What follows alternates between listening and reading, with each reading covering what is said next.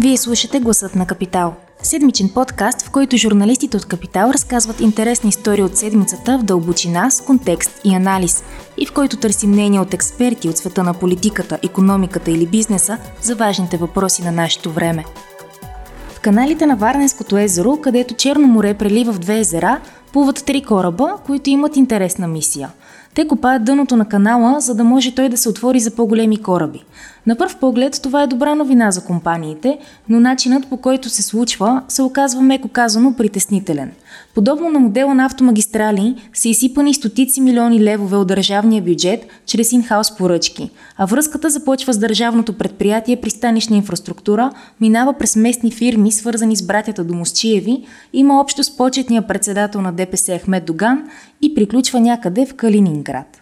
И освен това се крие в тайна. Затова в този епизод на Гласът на Капитал ще говорим с журналиста Спас Спасов, който направи разследване по темата на база документи, предоставени му по Закона за достъп до обществена информация, както и от данни, изнесени от служебния министр на финансите. Здравей, Спас! Здравей! Първо ще въведа слушателите с кратка хронология. За първи път през 2017 година става дума за нужда от удълбочаване на плавателните канали в пристанището след настояване от няколко големи компании – тогава тази дейност е включена в инвестиционната програма на Държавно предприятие пристанищна инфраструктура за 2018 година. Точно през същата година почетният председател на ДПС Ахмед Доган пък придобива мажоритарен дял от ТЕЦ Варна и година по-късно кабинета на Бойко Борисов отпуска близо 220 милиона лева за удълбочаването на плавателните канали 1 и 2 в пристанище Варна. Тези пари са преведени на пристанищна инфраструктура. Може ли да обясниш какъв е пътят им от тук на сетне? Пътят на тези пари е много странен, защото от момента, в който те са отпуснати от бюджета до друг момент, в който държавното предприятие пристанищна инфраструктура ги превежда на транспортно строителство и възстановяване, те нарастват от 220 милиона на 393 милиона лева, близо 400 милиона. Как точно е станало това, не е ясно, въпреки няма да е пресилено, ако кажа, огромния обем документи, който трябваше да преровя и да проверя, за да установя как точно тези пари са пораснали двойно и повече дори. Парите са отпуснати на Държавното предприятие пристанищна инфраструктура за подобряване на условията за работа в пристанище Варна. Като това е един проект, който е разработван още от 2014 година, са правени проучвания, имало обследване на дъното на двата канала, но така или иначе тогава нищо не се е случило. След това тези пари а, попадат без обществена поръчка под така наречените инхаус процедури а, от а, пристанищна инфраструктура в а, транспортно и строително възстановяване, което е 100% държавна търговска компания. До тук добре. Само, че а, документи, които все още чакам да получа по закона за достъп до обществена информация, трябва да обяснят как транспортно строителство и възстановяване са платили отново без търг, без тръжни процедури, без конкурс и без конкуренция на практика. И колко са платили точно? На две български компании, а в крайна сметка тези пари са попаднали в едно руско дружество, Гидрострой, регистрирано в Калининград. Този път на парите все още остава в, в сенчестата страна от информацията, която чакам да получа след няколко дела, които водех с помощта на програма Достъп до информация и с Държавно предприятие пристанищна инфраструктура и с транспортно строителство и възстановяване. Да, т.е. ти казваш, че не е ясно по, на какво основание това Държавно дружество Транспортно строителство и възстановяване е а, възложило тези дейности на тези консорциуми. Това са това е един консорциум всъщност. S-Build, в него влизат ЕИС, строителна компания и СЕМ Ремонт. Всъщност тук идва въпроса, точно както и ти спомена преди малко, каква е връзката им с тази компания, руската Гидрострой? Участниците в ASBuild с, както каза компаниите EIS строителна компания и Варненската SM Ремонт, като първата от тях е свързана с братята Киро и Георги Домосчиеви. Тя е регистрирана с капитал от 5000 лева и е собственост на други двама братя, Евгения и Веселин Огнянови. Но и историята на компанията пази данни за две прехвърляния на дружествени дялове между Евгений Огнянов и дружеството БМФ Порт Бургас през 2013 и още веднъж през 2016 година. Това второто дружество е собственост на братята Кирил и Георги Домощиеви през компанията има Advance Properties. Първият път дял от 300 лева е прехвърлен от Огнянов на БМФ Порт Бургас, втория път дяловите са върнати обратно. Но ЕЕ строителна компания прави част от ремонта на стадиона на Лодогорец през 2014 година и пак според портфолиото на компанията е участвала в строителството и довършителните работи на други обекти, свързани с братя Домосчиеви. Така че става дума, например, за завод Биовед в Пещера, за комплекс Есте в София, и сред клиентите е посочен и самият порт Бургас, така че на базата на тези данни връзката с братята Почиеви е повече от очевидна. От там нататък това, което е интересно, което се оказва интересно е, че според справка в регистъра Булстат, точно AES строителна компания е регистрирана и като акредитиран представител в България на руската гидрострой. Mm-hmm. Така че по този начин може лесно да бъде проследен връзката между транспортно строителство и възстановяване през ЕИС строителна компания до регистрираната в Калининград гидрострой. А тя всъщност притежава тези три кораба. Тя притежава и менажира тези три кораба, тъй като от миналото лято, от началото на миналото лято до сега, през Варенското пристанище минаха вероятно 5 или 6 кораба, Uh-huh. Като повечето от тях са собственост именно на гидрострой, собственост или са свързани с гидрострой. Част от тях плават под други флагове, от така наречените удобни флагове. Те са регистрирани в офшорни зони, управляват се през офшорни компании, но проследяването на адресите на, на офшорните компании и адресите им на управление – с, с адреса на гидрострой показват пълно съвпадение, което означава, че така или иначе всички тези компании, за които говоря, са свързани и корабите, за които говорим сега, са собственост именно на гидрострой. През последните 6 месеца в пристанището са влезли още един руски кораб, който плава под руски флаг и още един украински, който се управлява през компания, регистрирана в Западна Африка. Така че навалицата в кавички в пристанище Варна става все по-голяма и все по-пастроцветна, да видим в крайна сметка какъв ще бъде резултат от всичко това. По край заплетените връзки, които описваш, казваш, че общо има и почетния председател на ДПС Ахмед Доган. Можеш ли да обясниш каква точно е връзката с този случай?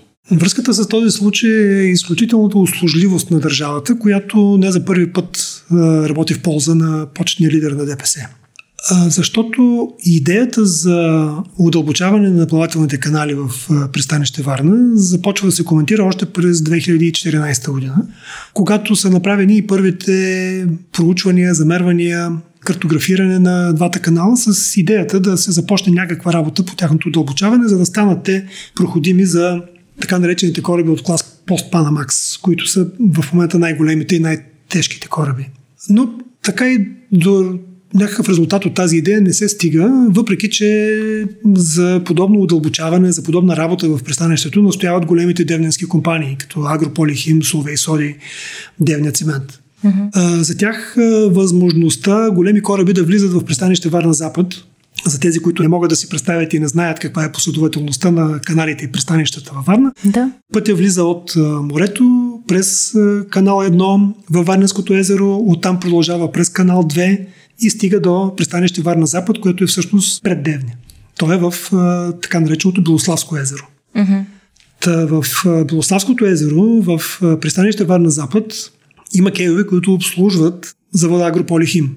Той получава суровините си по вода, голяма част от тях, и а, невъзможността да ги доставя с големи кораби ускъпява всяка една от тези доставки. Така че за тях е жизненно важно да могат да използват голямо тонажни кораби, както за доставка на суровините си, така и за товара на зърно, което пък изнасят в замяна на торове, които предоставят на, на големите производители на зърно. Така или иначе, както стана ясно, през 2014 година нищо не се случва изведнъж държавата започва да действа изключително бързо през 2019 е, година, точно когато стана ясно, че Ахмед Доган не е станал собственик на пристанището в Тец Девня, който придоби през е, бившия министър на транспорта Данил Папасов. От този момент нататък започва отпускането на парите от държавния бюджет, започва сключването на договори и споразумения между Държавното предприятие пристанищна инфраструктура с транспортно строителство и възстановяване. От този момент нататък започва трескавата работа по обследване на каналите, съставянето на цялата документация, карти и всичко, което можете да си представите. Видях го сега в обем 7 класьора, които трябваше да бъдат донесени с количка, защото са изключително обемисти. Та, всичкото това е разработено веднага след като става ясно, че Ахмед Доган е купил пристанището на ТЕЦ Варна. Това пристанище се намира точно между двете езера. Между Варненското и между Белославското. На входа на канал номер 2, който води към пристанище Варна Запад. А, за да стане още по-ясно, че държавата започва да работи в а, спешен порядък в услуга на Доган, трябва да кажем и това, че веднага след започването на строителните работи по удълбочаването на канал 1, стана ясно, че специализираните кораби, така наречените дълбачки, се движат в един а, малък отсек от цялото трасе на удълбочаването, т.е. част от канал 1, това е входа на Варненското езеро от морето, до пристанището на ТЕЦ Варна. Тоест част от канал 1 и част от канал 2, което беше спешно разчистване на пътя най-напред към пристанището на ТЕЦ Варна. Тоест първата работа, с която държавата се захвана с тези близо половин милиард лева, които са похарчени, беше да разчисти пътя към пристанището на Доган. Оттам нататък започна работата по всичко останало, което трябваше да се свърши и докъде точно е стигнала тя и до този момент не е ясно, защото никой от участниците в операцията по удълбочаването до този момент не е дал никакъв отчет нито какво е свършено, нито какво се върши в момента, нито какво остава да се свърши до края на 800-дневния период, в който трябва да приключи работата по двата канала. Прави впечатление това, което и ти спомена, че сумата е нараснала значително от 220 до 393 милиона лева по данните, които са изнесени от служебния министър Асен Василев. Също така в текста си казваш, че в най-добрия случай проектът е наценен с поне 230 милиона лева. А какви са сметките, които те водят до този извод всъщност? Не зная защо хората, които правят тези сметки, конструкторите на тези схеми, не взимат предвид факта, че всяка информация би могла да бъде сверена и би могла да бъде проверена. В архиви, онлайн архиви или в други сходни поръчки. Проверката не, не е кой знае колко трудна, стига да я отделиш необходимото време. Това, което аз установих е, че предишни поръчки на пристанищна инфраструктура показват средна цена от 23 лева на кубик изкопана маса, което съвпада грубо с оценката на хора от бранша, че цената за подобни услуги в Европейския съюз е между 10 и 12 евро. В сравнение с три търга също в украински пристанища, където впрочем една от дълбачките, които работят във Варна, също е участвала, но не е спечелила поръчката, показва дори по-низки цени от тези между 6 и 8 евро на кубик. Тоест, когато умножите а, тези цени по заложената маса, драгажна маса се нарича това, което трябва да бъде изкопано от а, морското дъно, се получава една сума, която е два пъти по-висока, от, поне два пъти по-висока от тази, която нормално би трябвало да бъде платена на базата на тези сравнения. На други поръчки, които е изпълнявала а, компанията пристанищна инфраструктура, които е възлагала, или други подобни дейности, които са изпълнявани в пристанища на Черно море. А колко кубика по проекта, за който говорим, са били вписани? В проекта са описани малко над 7 милиона кубически метра драгажна маса. Ясно, да. Казваш, че за сега дори не знаем колко пари в крайна сметка са изтекли по веригата. Доколкото така оставам с впечатление, водиш, може би, от една година борба за информация. Повече от година, да. Да, повече от година. Изглежда сякаш институциите обаче крият тази информация. Странно е, че продължават да я крият. Дори куриозен факт беше, че след решенията на съда, че информация трябва да бъде предоставена от Държавно предприятие пристанищна инфраструктура. Информацията не беше направена публична до момента, в който не се случиха няколко промени в управителните органи на държавното предприятие. И често казано, аз бях обнадежден, че в тона на откритостта на служебния кабинет, веднага ще получи цялата информация без каквито и да е проблеми повече от тук нататък. Нещо, което, уви, не се случи и а, това, че не се случи, го установих днес, след като два дни подред а, чета предоставената част от а, информацията. Но, а, както се казва, дума-дума отваря и папка-папка отваря, защото а, преглеждайки това, което беше предоставено, установих, например, че в комплекта, до който аз получих достъп, липсва количествено стойностната сметка на дейностите, които са извършвани по удълбочаването. След като ги поисках, ми беше казано, странен отговор получих, че не съм ги поискал точно тези справки, не съм ги описал в заявлението си по закон за достъп до обществена информация, което е безмислица, защото искайки проекта за удълбочаването, искайки споразумението за между Държавно предприятие пристанищна инфраструктура и транспортно строителство и възстановяване, естествено това означава, че искам целият комплект, който тези документи съставляват. Нямаше как да ги получа, защото се оказа, че те са част от друга документация. Тя трябва да ми бъде дадена с разрешението на юридическия отдел на държавното предприятие. А, хората от този юридически отдел в момента са на обучение и те няма как да бъдат питани, да дадат разрешение да ми предоставят количествено стоеностните сметки. А, знаете колко са важни точно тези сметки, защото от тях може да стане ясно коя от дейностите как е устойностена. И, и всяка една от тези дейности би могла да бъде сравнена по същия начин с други поръчки, които са били изпълнявани и да стане ясно колко по-високи, по-скъпи или по-ефтини са те, за, за да стане ясно дали тази цена е реална, пазарна, по-висока или, или каквато и да е тя. Второто нещо, което, на което се натъкнах пак днес беше, че в споразумението между пристанищна инфраструктура и транспортно строителство и възстановяване има няколко приложения. Едно от тези приложения, естествено, е ценовата оферта, за да бъде по процедура решено дали ще, ще бъде нета тази държавна компания, т.е. тя няма как да не бъде нета, защото тя е била поканена, нямало е конкурс, но така или иначе тя е предоставила някаква оферта. Тази оферта липсваше в папката, която ми беше дадена. Но беше описана в други документи и аз така разбрах, че всъщност тя липсва.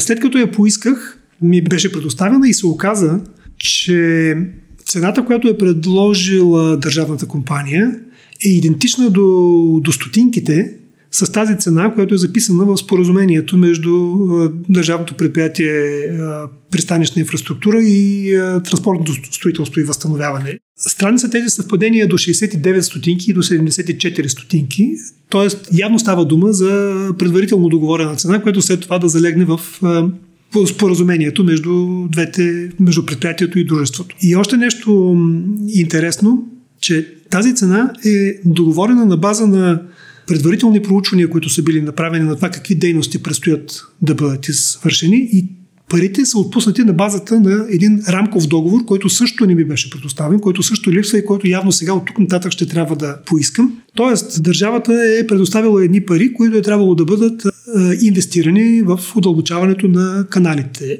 Тоест, нарушена е нормалната процедура да се каже това струва толкова, дайте ми толкова пари. Всъщност процедурата е текла по обратния си ред. Ето ви едни пари, в рамките на тези пари свършете някаква работа. И по така наречените процедури за инженеринг, които през последните години са изключително разпространени, никога не може да бъде направена точната сметка, защото проектирането се извършва в момента на строителството. Тоест, във всеки един момент от строителството може да бъде открита в кавички някаква дейност, която не е била предварително предвидена и тя трябва да бъде платена, за да бъдат оплатнени парите, които са отпуснати предварително, без да е ясно какво точно ще бъде свършено срещу тях. Ще продължаваш да ровиш и да ни информираш. О, да, оказва се, че ще трябва да продължавам. Аз си мислех, че съм приключил с тази тема, но както установих днес, предстои още дълъг път, докато всичко, всичко което е потънало на дъното на Варенското езеро, изплува на повърхността му. Да, ще очакваме с интерес. Много ти благодаря за този разговор. И аз благодаря. Ако този епизод ви е харесал и искате да слушате новите епизоди веднага, щом излязат, абонирайте се за гласът на Капитал в Apple Podcasts, Google Podcasts или Spotify. Обратна връзка можете да ни изпращате на podcasts.capital.bg или в познатите ви профили на Капитал във Facebook и Twitter. Музиката, която чувате в този подкаст е написана от композитора Петра Дондаков специално за Капитал, а епизодът монтира Тихомир Колев.